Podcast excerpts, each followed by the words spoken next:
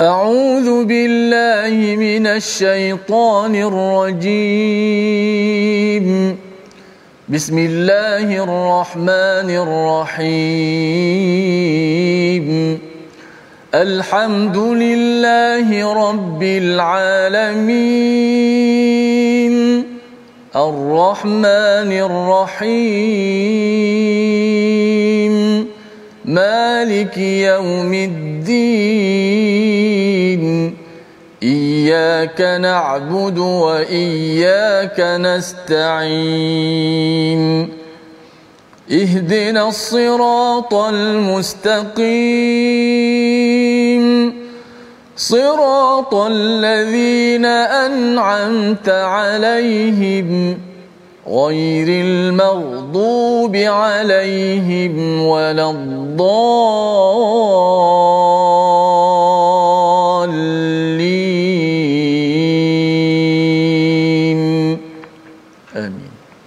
Assalamualaikum warahmatullahi wabarakatuh. Alhamdulillah wassalatu wassalamu ala Rasulillah wa ala alihi wa man wala syada la ilaha illallah syadana Muhammadan abduhu wa rasuluhu. Allahumma salli ala sayidina Muhammad wa ala alihi wa sahbihi ajma'in. Amma ba'du. Apa khabar tuan-tuan dan puan yang dirahmati Allah sekalian? Kita bertemu dalam My Quran Time sekali lagi pada hari ini untuk kita bincang sama-sama Al-Quran, baca, faham, amal pada halaman 390 untuk terus kita melihat kepada kisah Nabi Musa profil Nabi Musa, biodata Nabi Musa dalam surah Al-Qasas bersama Al-Fadil Ustaz Tirmizi Ali. Apa khabar Ustaz? Alhamdulillah, Safa apa khabar? Saya alhamdulillah Ya. ya, sihat Ustaz ya. Kita bersama pada hari ini Betul. meneruskan lagi uh, perjalanan kita bersama dengan Nabi Musa ya hatta pada Nabi Muhammad sallallahu alaihi wasallam pun tidak mengetahui tentang kisah Nabi Musa ini kecuali dibawakan oleh Allah Subhanahu wa taala. Mari sama-sama tuan-tuan kita mulakan dengan doa ringkas kita subhanakala ilmalana illa ma 'allamtana innaka antal alimul hakim rabbi zidni ilma.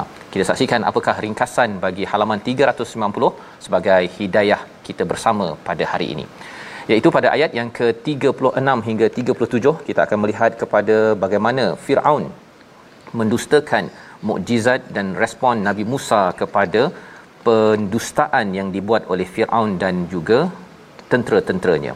Ini yang kita lihat pada ayat 36 hingga 37 selepas Nabi Musa dilatih Allah di Tua pada halaman yang kita ikuti semalam. Kemudian diteruskan pada ayat 38 hingga 43, perdebatan Firaun mengenai ketuhanan Allah dan akibat kesombongannya yang akhirnya diazab dan menjadi pelajaran untuk kita pada waktu ini. Mari sama-sama kita baca daripada ayat 36 hingga 39 terlebih dahulu memulakan majlis kita pada hari ini. Silakan Ustaz. Baik, Alhamdulillah. Terima kasih Fadil Ustaz Tuan Fazrul, penonton-penonton, sahabat-sahabat Al-Quran yang saya kasih dan saya ingin sekalian. Alhamdulillah dapat sama-sama kita bertemu kembali dalam My Quran Time baca faham amal. Insya-Allah hari ini kita nak uh, mengembara sekali lagi dengan Nabi Allah Musa alaihissalam. Kita dalam sebuah perjalanan uh, travel kita dengan Nabi Musa. Inilah sebahagian apa yang Allah Taala ceritakan kepada kita Nabi Muhammad SAW dan sampai juga kepada kita hari ini dapat kita mengetahui kisah yang sangat bernilai sebenarnya uh, yang tidak dapat di mana-mana kecuali dalam Al-Quranul Karim. Alhamdulillah. Jom sama-sama kita mulakan uh, ayat 36 hingga 39. Tarannum ras insya-Allah.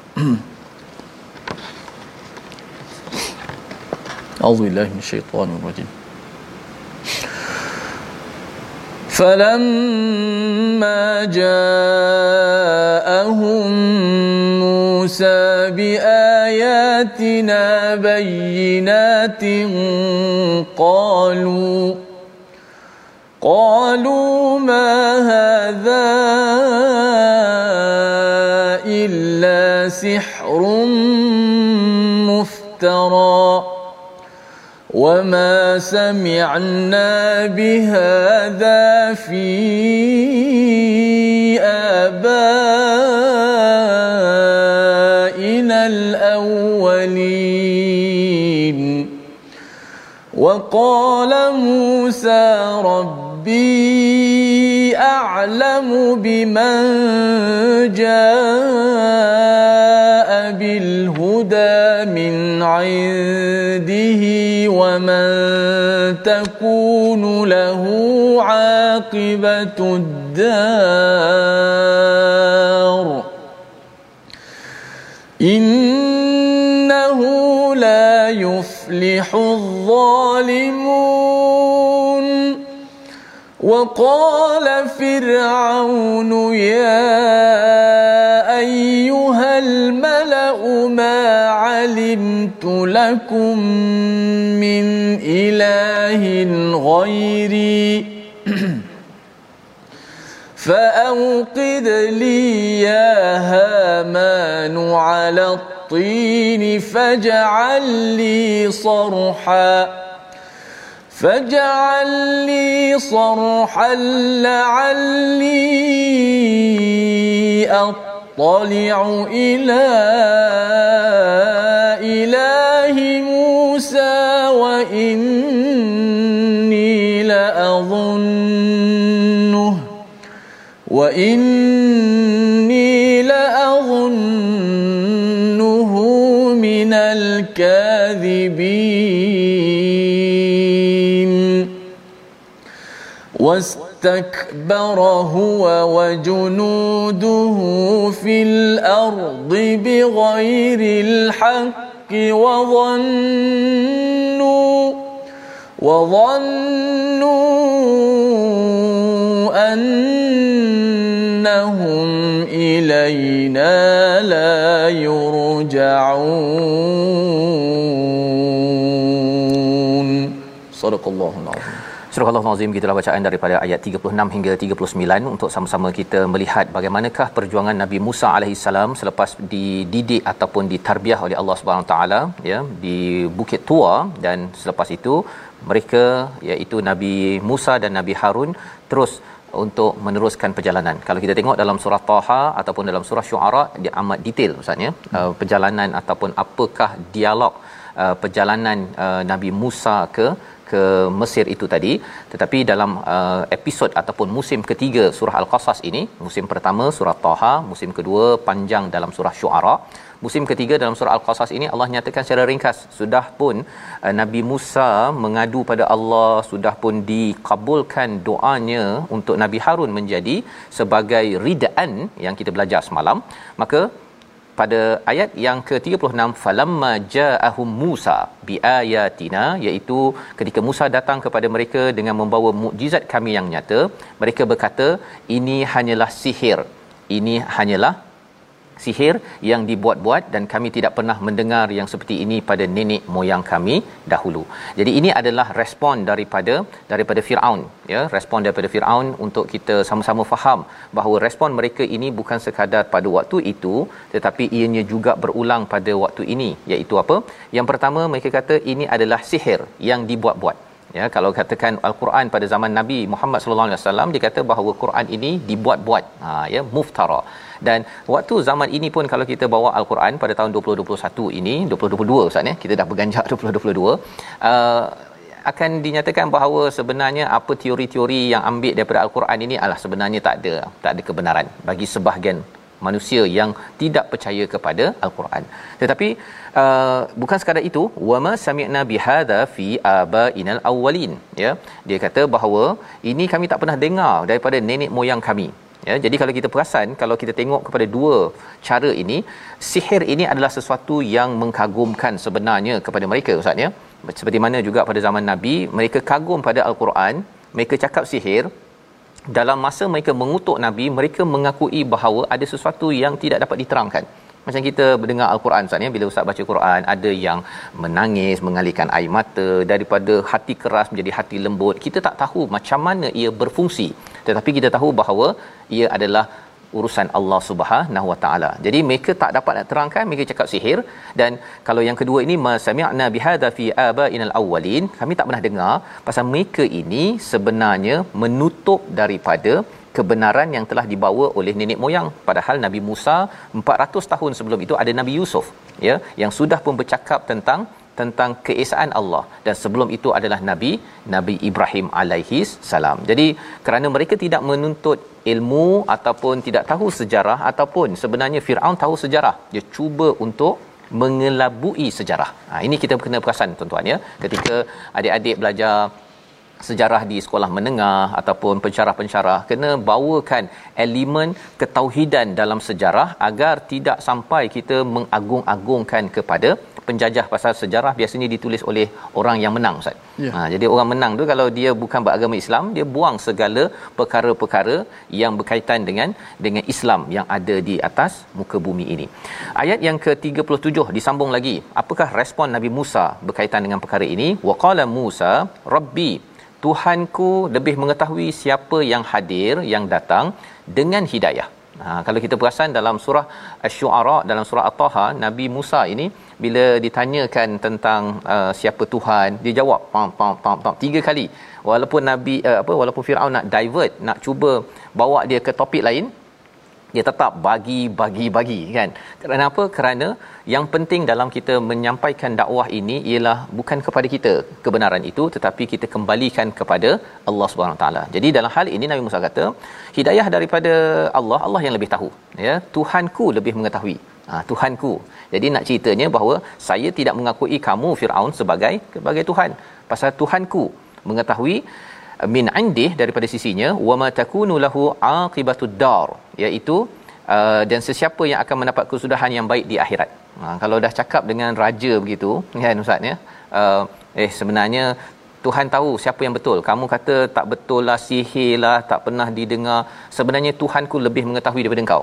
Ha, itu nak menunjukkan bahawa Nabi Musa me- merendahkan intelek Firaun yang berujar pada ayat 30 36. Dan yang keduanya nak beritahu pada Firaun kamu ni sebenarnya tak selamat. Ya. Wa man takunu lahu aqibatud dar, kesudahan yang baik, akibah itu maksudnya kesudahan yang baik hanyalah Allah yang tahu.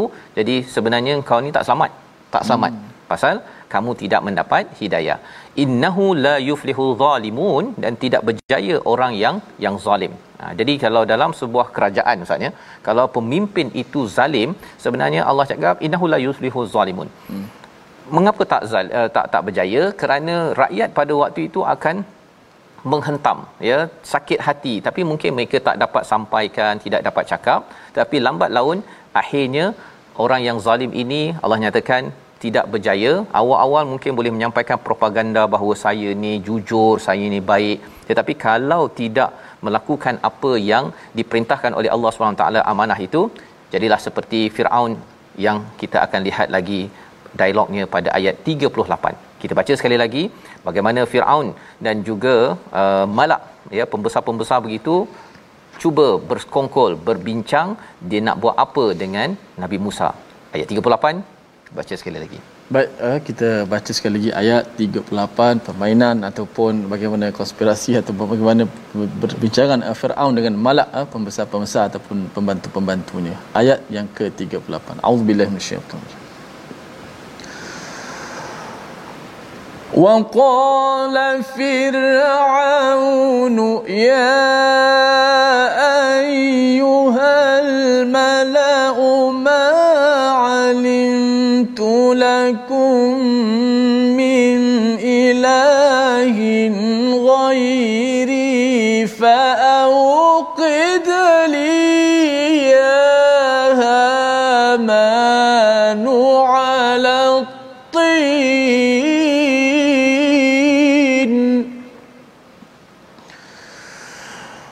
فاجعل لي صرحا لعلي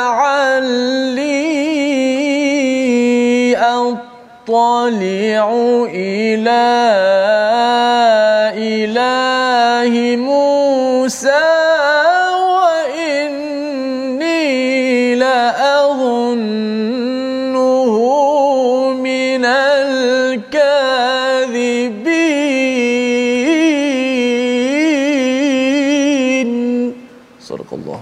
Surah Al-Azim ayat 38 ya. Waqala fir'aun berkatalah fir'aun ya ayyuhal mala wahai pembesar-pembesar ya ma'alimtu lakum min ilahin ghairi ya apakah perkataan daripada fir'aun aku tidak mengetahui ada tuhan bagimu selain daripada daripada aku pasal apa? Pasal Nabi Musa cakap tadi ustaz ya? Hmm. rabbi. Ha ya? Jadi Firaun ini dia tajam sebenarnya. Dia dapat tangkap perkataan Nabi Musa itu tapi dia pusing balik semula. Dia kata uh, wahai malak. Ha dia ambil dia punya pengaruh daripada pembesar pada waktu itu. Ma'ulimta ya aku tak mengetahui bagi kamu ada tuhan selain daripadaku. Itu perkataan daripada nabi ataupun daripada Firaun ya? Jadi ini adalah cara propaganda yang dibawakan oleh musuh-musuh ya. Dia cuba untuk dia tarik crowd ya. Pasal bila dia tidak ada hujah dia buat apa Ustaz? Dia cari dia punya follower dia. Ha follower tolong backup saya. Ha lebih kurang begitulah. Jadi kita tidak mahu. Jadi begitu kita adalah berdasarkan pada hujah. Dan bila kita ada hujah kita berdiri atas hujah tersebut walaupun seorang walaupun dua walaupun sedikit keep it up teruskan ya ini yang kita belajar daripada dialog pada surah al-qasas ini selepas nabi Musa telah dilatih untuk bersifat tidak takut. Ha, tidak takut dan dalam hal ini Allah dah janji pada ayat 31 semalam iaitu innaka minal aminin. Kamu akan aman. Jadi don't worry, teruskan sampaikan apa yang patut di disampaikan. Dan kita perasan sebenarnya cara Nabi Musa sebelum bercakap tentang tentang uh, mukjizat yang ada berujar dahulu bercakap dahulu menyampaikan mesej yang ingin disampaikan. Maka pada waktu ini Firaun menyambung lagi fa'auqid. Ha, fa'auqid. Maka bakarkanlah untukku ya Haman. Ya, siapa Haman? Haman ini adalah uh, orang dekat dengan dengan Firaun dan dia ini adalah engineer ya jurutera yang pakar. Maka diminta untuk buat projek bakarkan ala tin pada tanah liat faj'al li sarhan la'alli jadikan aku bangunan yang tinggi untuk aku boleh pergi tengok kepada Tuhan Musa. Oh. Projek dia tak? Ini projek ni. Maksudnya bukan sekadar projek uh, naik tangga begitu saja, kena buat projek engineering kejuruteraan untuk pastikan dapat tengok pada Tuhan Musa dan aku yakin bahawa dia ni dalam keadaan ataupun seorang yang berdusta. Ini adalah perkataan Firaun panjang Ustaz ya. Ayat 38 yang kita baca tadi. Hmm. Dalam Quran ni bila ayat tu panjang, kita kena beri perhatianlah. Maksudnya mesej ini bukan sekadar uh, Firaun cakap tetapi ada bingkai ataupun gaya fikir yang sebenarnya dia boleh berlaku terjelma dalam kehidupan kita kalau kita tidak jaga-jaga. Apa poinnya? Poinnya di sini ialah Nabi Musa ini ya menyampaikan bahawa Tuhanku dia dah bercerita dalam surah Taha surah Syuara kita ambil sudut bahawa bahawa uh, Nabi Musa bertemu dengan Allah Subhanahu Wa Taala bercakap dengan Allah. Jadi bagi Firaun dia gunakan itu untuk uh, mengejek Ustaz. Uh, mana mana Tuhan Tuhan Musa kan uh, cuba buat bangunan kita nak tengok Tuhan oh. Musa dia nak mengejek kepada perkataan-perkataan yang dikeluarkan oleh Nabi Nabi Musa anak angkat anak angkat 30 tahun dah ni datang tegur ayah ayah apa lagi ayah angkat dia balun kepada kepada Nabi Musa. Jadi dalam hal ini tuan-tuan kita kena faham bahawa bila ada kebenaran ada juga orang yang suka mengejek. Dan kesimpulannya apa? Kita harap kita jangan jadi orang yang tersasar ya. Bila ada orang ejek begitu kita pun rasa eh betul jugalah. Kan? Rasanya betul ke Tuhan Musa? Kan?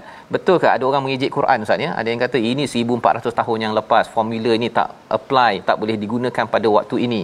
Kalau ada orang cakap begitu kita kena faham bahawa sebenarnya apa? Sebenarnya orang itu bukan sedang berhujah dia sedang mengejek Ha, dua perkara yang berbeza kan. Kalau dia berhujah dia akan cakap, okey kalau Tuhanku ini uh, tahu siapa yang dapat uh, hidayah ataupun yang tahu kesannya, apa kesan kalau saya ni buat begini begini begini ya ha, jadi dia akan berhujah dengan ilmu bukan dengan pengaruh ataupun buat projek untuk mengejek kepada kepada ajaran-ajaran wahyu yang di, disampaikan. Wastakbara. Semua perkara ini disimpulkan Allah pada ayat yang ke-39 itu mereka ini telah berlaku sombong huwa ha huwa ustaz ya. Ha. spesifik Firaun wa junuduhu dan juga pasukannya. Pasukan. Allah nak jelaskan kepada kita Firaun ini dia memang spesifiknya amat-amat sombong bersama dengan tenteranya fil ard bi ghairil haqq tanpa kebenaran ya wa zannu annahum ilaina la yurjaun mengapa mereka sanggup buat begitu sebabnya kerana mereka yakin bahawa mereka ini tidak akan dikembalikan kepada kepada Allah Subhanahu Wa Taala. Mereka rasa mereka akan kekal, mereka rasa macam mereka akan selamat.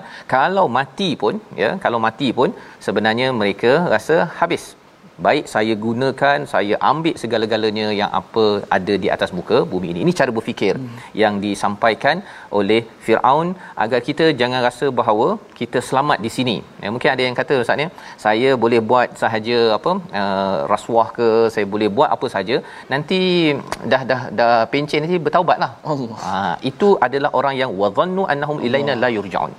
Dia rasa dia tak akan kembali ataupun kalau kembali nanti saya akan taubat macamlah dia boleh tahu kita tuan-tuan tahu bila kita akan dipanggil oleh Allah Subhanahu Wa Taala. Jadi kita doa pada Allah, kita mohon kita jangan jadi orang yang suka mengejek-ngejek kepada masa yang Allah berikan kepada kita untuk baiki dan bertaubat ya seperti mana Firaun diberi masa diberikan pelbagai pengaruh rupa-rupanya ia menggunakannya untuk jauh daripada Allah Subhanahu Wa Taala. Membawa kepada perkataan pilihan kita kita saksikan.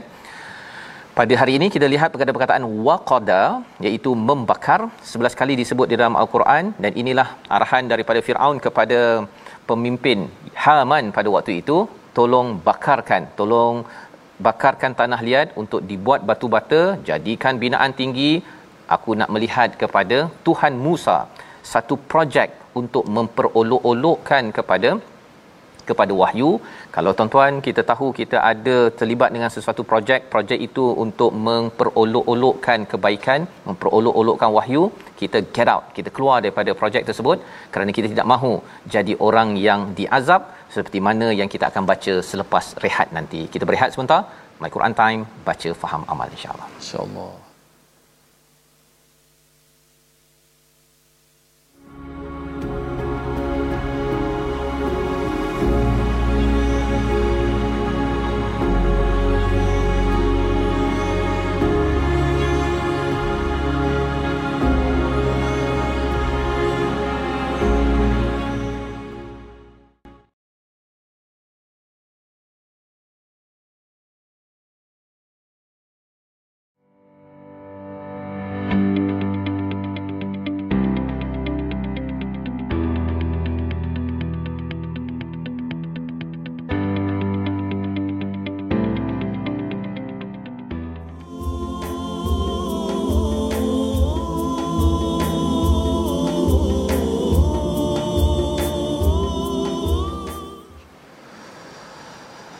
بسم الله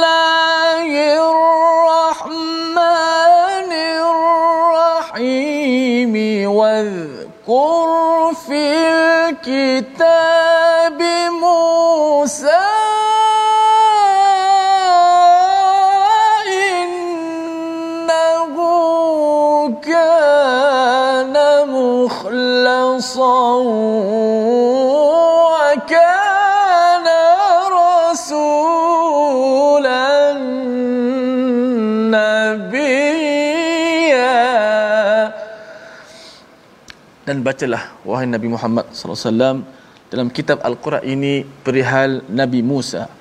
Sesungguhnya ia adalah seorang rasul pilihan dan adalah ia seorang rasul lagi nabi. Ini adalah pujian kepada Nabi Musa alaihi salam dalam Al-Quran yang Allah rakamkan dalam surah Maryam yang saya baca balik ayat 51 inilah nabi yang disebut uh, sangat banyak dalam Al-Quran uh, hampir daripada 32 surah disebut tentang Nabi Allah Musa alaihi salam dan uh, surah Al-Qasas yang kita baca ini hampir keseluruhan menceritakan tentang Nabi Musa walaupun tidak ada surah Musa tapi Nabi Musa diangkat dan di, di, diceritakan perihalnya dalam segenap surah dalam Al-Quran Karim dalamnya kasih Allah Subhanahu Wa Taala kepada kasih Nabi Musa wajarlah untuk kita menyelusuri mendalami kisah ini untuk kita mengambil iktibar insya-Allah. Baik sahabat-sahabat semua alhamdulillah kita sama-sama dapat uh, membara dengan kisah Nabi Musa dan kita nak belajar sedikit tajwid sebelum kita meneruskan lagi pengembaraan kita Nabi Allah Musa AS. Baik kita lihat uh, seperti biasa uh, huruf-huruf ataupun kalimah pilihan kita bacaan tebal dan nipis difokuskan uh, yang pertama yang kita baca pada ayat 37 sebentar tadi ومن تكون له عاقبة الدار ومن تكون له عاقبة الدار ada satu saja huruf tebal di sini huruf qaf yang berbaris di bawah namun kita dah sebut sebelum ini huruf qaf ni huruf yang isti'la huruf yang tebal tetapi bila dia berbaris di bawah dia ada kesan sedikit maksudnya ketebalannya akan kurang sedikit dia tidak seperti huruf ta bila baris atas dan bawahnya pun bawahnya tetap ditebalkan ta ti adapun huruf qaf qa qi. Dia tidak boleh qa qi ha tidak boleh buat macam kita sebut huruf ta baris bawah seperti kita sebut huruf sad baris bawah seperti kita sebut huruf dot yang berbaris di bawah. Qaf ada special sikit. Qa qi maka jangan kita sebut qi. Kerana nak tebalkan sangat maka uh, huruf qaf disebut begitu. Wa man takunu lahu aqibatud dar Ha, namun janganlah terlalu ringan sehingga jadi macam huruf kaf pula. Yang kedua la'alli attali'u ila ilahi Musa. Cuba sahabat-sahabat tengok huruf-huruf yang nipis itu. Ha, kita sebut dengan istighfar dengan mendata. La'alli attali'u ila ilahi Musa. Ilahi Musa kita tak sebut ilahi Musa. Ha, kita tak lepaskan suara begitu. Kita berikan nipis. Di sini huruf ta saja yang tebal. At-ta at-ta huruf ta saja yang berbaris di atas saja. Yang lain kembali seperti biasa huruf yang istifal ataupun huruf yang nipis. La'alli at-tali'u ila ilahi Musa. Ha, begitu saja. Ha, perkataan Musa. Satu perkataan ha? walaupun bacaan kita kita baca dengan baris atas lah. Musa. Tidak boleh baca Musa. Walaupun ada kiraat yang membaca Musa ha, kita baca dengan baris atas baris fathah okey wallahu a'lam. Baik, terima kasih diucapkan pada Ustaz Tirmizi ya membacakan ataupun uh, berfungsi Ustaz ya tentang uh, bagaimana tajwid untuk kita terus ya uh, baca dengan terbaik Ustaz ya dalam hidup kita dan uh, sudah pastinya ia ada kaitan dengan uh, kisah Musa ini. Kita adalah kisah terbaik juga ustaz ya. Kisah-kisah al-qasas. Menariknya surah ini tak dinamakan surah Musa. Betul. Surah al-qasas. Dan ada perkataan kusi pula di dalam surah ini yang telah kita belajar iaitu uh, perkataan yang diucapkan oleh ibu Musa kepada kepada kakaknya kusi ya ikut secara dekat-dekat. Jadi bila kita baca surah al-qasas ini ada kisah Musa kita kena ikut dekat-dekat apa sahaja yang berlaku pada Nabi Musa ini sebenarnya ia berlaku kepada Nabi Muhammad sallallahu alaihi wasallam. Ia juga berlaku kepada kita kepada umat Nabi Muhammad sallallahu alaihi wasallam yang ingin membawakan wahyu kepada pelbagai kumpulan manusia. Dan salah satu fokus Nabi Musa ini uh, sebelum uh, masuk kepada Yam ya sebelum ditenggelamkan Firaun itulah targetnya. Dan selepas itu dakwah Nabi Musa diteruskan untuk membasmi orang-orang munafik di kalangan Bani Bani Israel. Mari sama-sama kita lihat kepada ayat 40 hingga ayat 43. Apa lagi yang berlaku kepada kepada Firaun? Kita perasan dalam surah ini tidak ada kisah uh, tongkat Nabi Musa. Ya tidak ada kisah uh, tongkat Nabi Musa dibaling ke pada depan Firaun tidak ada ya. Kita sudah tengok kepada uh, ke kebenaran Nabi Musa itu pada surah Taha pada surah Asy-Syu'ara. Jadi kali ini yang diberi highlight ialah walaupun walaupun dah betul Nabi Musa ini ya jujur benar tetapi Firaun masih lagi cakap ah dia ni penipu ni. Ha, cuba buat bangunan ni nanti aku nak tengok Tuhan Musa dia cuba untuk untuk merendahkan Nabi Nabi Musa.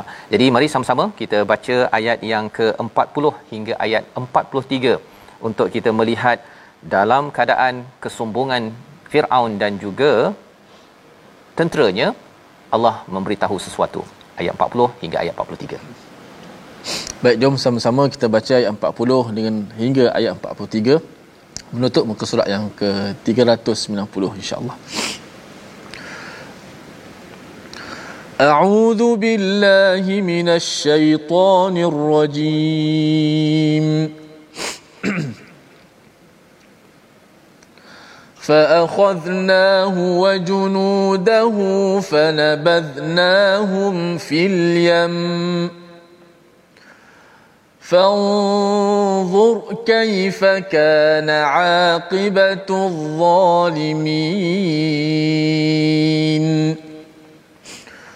وجعلناهم أئمة يدعون إلى النار. ويوم القيامة لا ينصرون. وأتبعناهم في هذه الدنيا لعنةً. ويوم القيامة هم من المقبوحين. ولقد آتينا موسى الكتاب من بعد ما أهلكنا القرون الأولى بصائر. للناس وهدى وهدى ورحمة لعلهم يتذكرون صدق الله Surah Al-Azim gitulah bacaan daripada ayat 40 hingga 43 untuk kita melihat fa akhadnahu wa junudahu fa nabadhnahum fil yam. Ini adalah uh, perbezaan ataupun uh, pemisahan ya. Bagaimana dakwah Nabi Musa dan Harun pergi kepada kepada Firaun dan juga Al-Malak dan juga orang-orang di di Mesir itu berakhir ya. Apabila mereka cuba menyampaikan menyampaikan menyampaikan tetapi mereka makin melawan melawan melawan. Ada sembilan mukjizat yang dibekalkan untuk untuk Nabi Musa untuk dibawakan. Tetapi mereka tidak menerimanya. Malah masih lagi pada ayat 38 Firaun menyatakan wa inni la adhunnuhu minal kadhibin. Aku yakin dia ni penipu.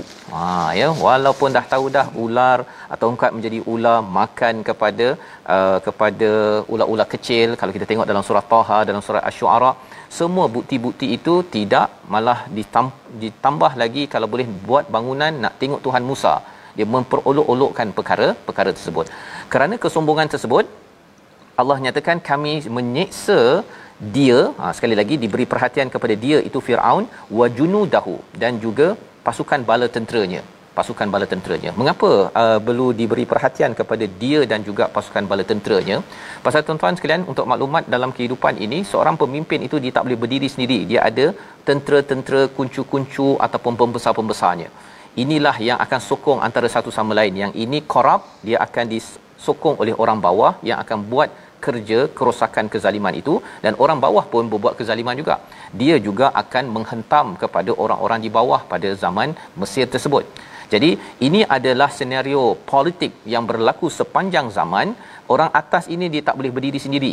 Dia datang daripada orang bawah yang sokong dan orang bawah yang sokong ini asalnya itu datang daripada orang bawah Awalnya Nabi Yusuf memimpin dengan adil 400 tahun sebelum itu tetapi lambat laun kerana nilai-nilai yang ada itu makin musnah maka yang naik itu adalah pemimpin yang tidak tidak beriman dan zalim kepada kepada rakyatnya. Ini yang kita uh, perlu ambil perhatian mengapa wahyu memastikan pemimpin masih lagi tidak zalim dan rakyat tidak zalim. Pasal kalau rakyat tak tahu apa isi wahyu, maksudnya baca Quran tak tahu apa isinya, lambat laun dia kata bahawa tak apa kot kalau saya bayar RM5 untuk lancarkan fail saya di pejabat tanah, contoh kan. Dia rasakan bahawa itu normal hmm. ya. Tetapi bila itu dah normal, maka orang ini yang akan lambat laun jadi pemimpin dan dia kata bahawa alah saya dapat 5 5 juta pun yang penting saya dapatlah pokok ke, saya nak dapat tanah ke, yang penting saya nak perkara ini.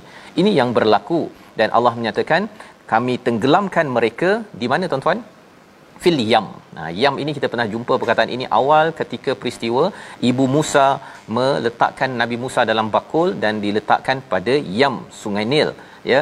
Tapi apa maksud yam? Yam ini ustaz maksudnya ialah satu tempat yang arusnya amat deras.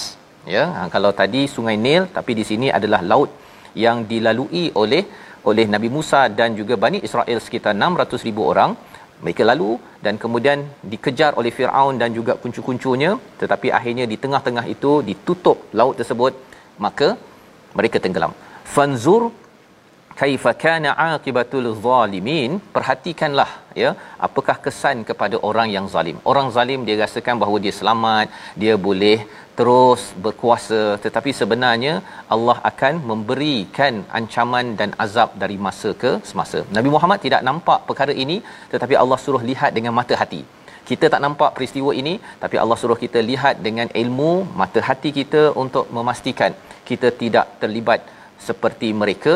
Apakah sifat mereka yang Allah simpulkan ayat 41 kita baca sekali lagi agar kita menjadi pemimpin yang tidak mengajak ahli keluarga kita ilan nar ayat 41 kita baca sekali lagi Baik, terima kasih Ustaz Fazrul. Uh, kita ada sahabat-sahabat kita di FB uh, yang sedang menunaikan umrah pada ketika ini. Mereka oh. sempat di sana sebelum pengumuman uh, penangguhan itu. Uh-huh. Maka uh, antaranya uh, Datuk Hajah uh, Rozana Rahmat yang berada di sana uh, menyampaikan salam daripada Masjidil Haram. Pohon doa buat kami jemaah umrah diberikan perlindungan daripada wabak COVID-19 supaya dapat menjalankan ibadah umrah dengan sempurna dan kami juga mendoakan keselamatan buat rakyat Malaysia dari wabak COVID-19 ini bala bencana, musibah dan khususnya banjir yang melanda ini dan juga kecintaan dan juga kerinduan pada Rasulullah sallallahu alaihi wasallam dan Baitullah kami bermusafir untuk mencari redha Allah. Uh, Mekah sekarang ni di uh, dikhabarkan uh, 17 darjah Celsius. Hmm, sejuk uh, kata ya? Datuk. Ya, uh, katanya waktu yang sangat uh, seronoklah kalau untuk buat umrah uh, dalam winter time ni masya-Allah. Insya Jadi mudah-mudahan diberikan uh, kemudahan kepada semua insya-Allah. Baik, uh, kita nak sambung balik ayat kita yang seterusnya. Uh, ayat yang ke-41 kita 41. baca. Auzubillahi minasyaitanir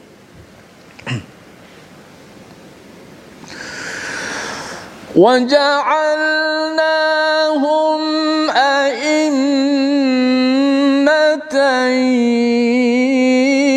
يدعون إلى النار.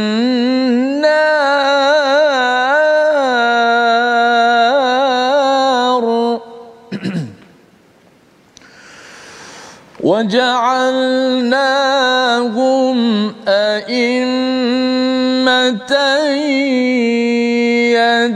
يدعون إلى النار ويوم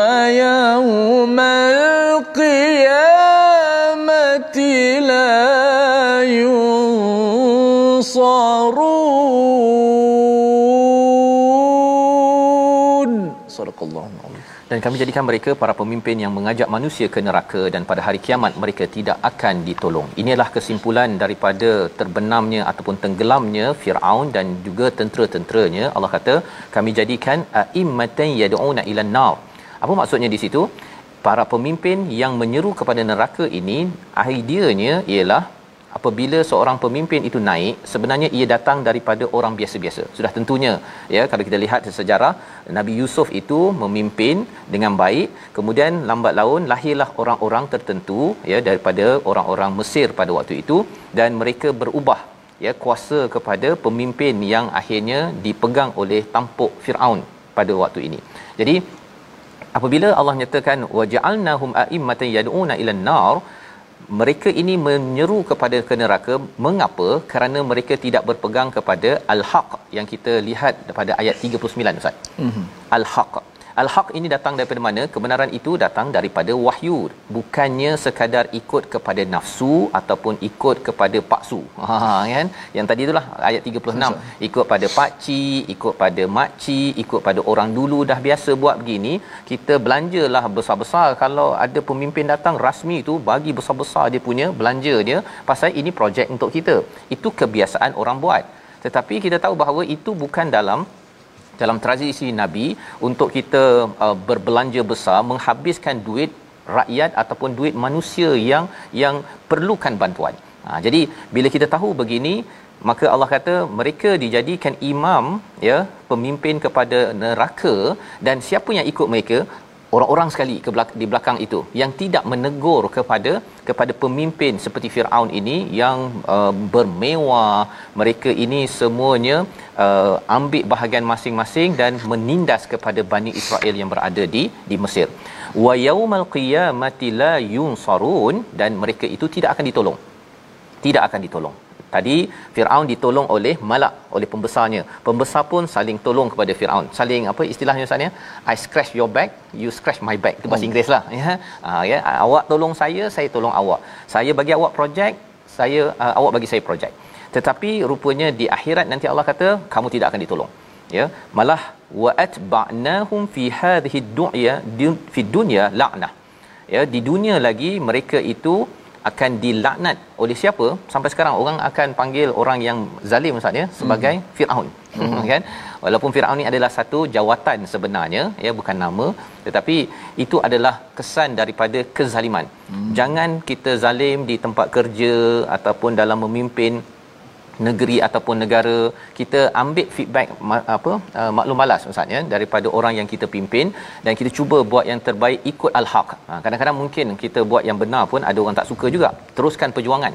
Kerana tidak mahu laknat yang keduanya wa yaumal qiyamati hum minal maqbuhin di hari kiamat nanti mereka ini diletakkan dihina dijauhkan ataupun di di uh, makbuhin ini qabih ustaz ya sesuatu yang jelek. Hmm. ya awalnya pakai cantik pakai kereta okey minyak wangi yang berpuluh ribu jam yang cantik ya. Kalau Firaun ini tatah permata ya, ya apa yakut marjan dan sebagainya. Tapi akhirnya di akhirat nanti duduk ya duduk hina ya. Kerana apa? Kerana dia menghina kepada rakyatnya pada waktu waktu ini. Ini adalah janji ataupun ancaman Allah untuk untuk pemimpin ya pemimpin besar pemimpin kecil saya memimpin pada keluarga pun sama juga kena jaga-jaga dan ini peringatan daripada Allah Subhanahu Wa Taala Allah bawakan perkara ini ya bagaimana kita nak pastikan kita tidak terjebak kepada budaya Firaun ayat 43 adalah jawapan untuk kita memahami perkara ini. Sekali lagi bersama Ustaz Tirmizi. Baik, jom. A'udzubillahi minasyaitonirrajim. ولقد آتينا موسى الكتاب من بعد ما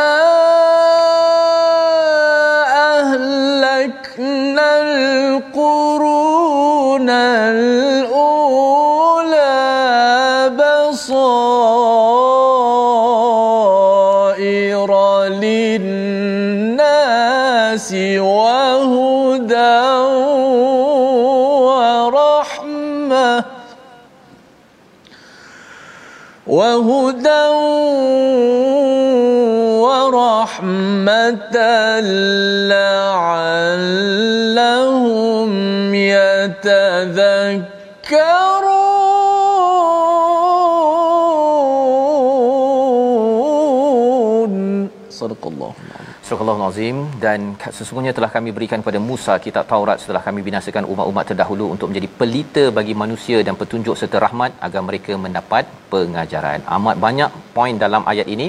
Satu Allah bagikan kitab selepas itu namanya Taurat selepas terbenamnya uh, Firaun Ustaz ya. Hmm. Jadi sebelum Firaun tu sebenarnya Nabi Musa tak ada tak ada kitab lagi. Ha, dia ada mukjizat saja, tak ada kitab lagi. Jadi dia cerita pasal apa? Cerita anti kezaliman. Ha itu dia punya point dia ketika sebelum dibenamnya Firaun. Selepas itu barulah dapat ya dapat kitab menjadi apa? Selepas daripada kehancuran al-qurun ya kumpulan yang uh, al-ula iaitu lima kumpulan kumpulan Nabi Nuh, Nabi Hud, Saleh dan kaum-kaumnya itu dihancurkan. Yang akhir sekali adalah Firaun ya dihancurkan. Basaira linnas untuk menjadi pelita menjadi sebagai satu pemisah ya. Selepas Firaun uh, terbenam saja selepas itu tidak ada lagi kehancuran secara massa. Tidak ada ya. Bagi umat Nabi Muhammad sallallahu alaihi wasallam kalau banjir ke kalau apa kalau uh, ter, uh, puting beliung ke apa ke itu bukan azab ustaz ya. Bagi umat Nabi Muhammad ialah dengan dengan orang yang berjihad itulah yang akan menjadi azab kepada orang yang tidak ber, beriman. Dan uh, daripada Taurat itu dapat hidayah dapat rahmah yang akan dapat jadi pe, peringatan. Jadi apa yang kita belajar di sini? Bagi Nabi Musa dapat Taurat itu adalah sumber yang mencerahkan menjadi hidayah menjadi sumber kasih sayang agar kita agar mereka mendapat pelajaran. Bagi kita kita teruskan dengan kitab seterusnya kita bergabung saatnya kita tidak ada tongkat lagi yeah. tongkat dan kitab tak yeah. sebenarnya dalam Quran ini ada dia punya uh, macam ular yang akan menelan idea-idea yang ada dalam masa yang sama dia adalah punca hidayah kasih sayang daripada Allah SWT. Inilah satu-satunya mukjizat yang kekal bergabung segala mukjizat masuk ke dalam Al-Quran dan kita doakan kita ambil pelajaran resolusi pada hari ini. Kita saksikan. Iaitu resolusi kita yang pertama teruskan berdakwah dengan mukjizat yang dibekalkan oleh Allah Subhanahu Wa Taala yang masih kekal sekarang Al-Quran. Pada zaman Nabi Musa ada banyak mukjizat.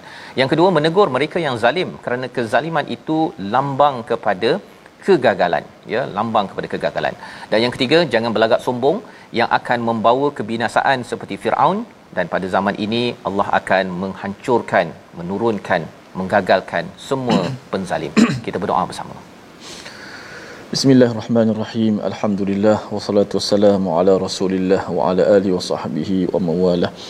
Ya Allah, ya Tuhan Tuhan kami, ya Allah, hubungkanlah kami dengan Al-Quran, ya Allah, istiqamahkanlah kami dengan Al-Quran, ya Allah.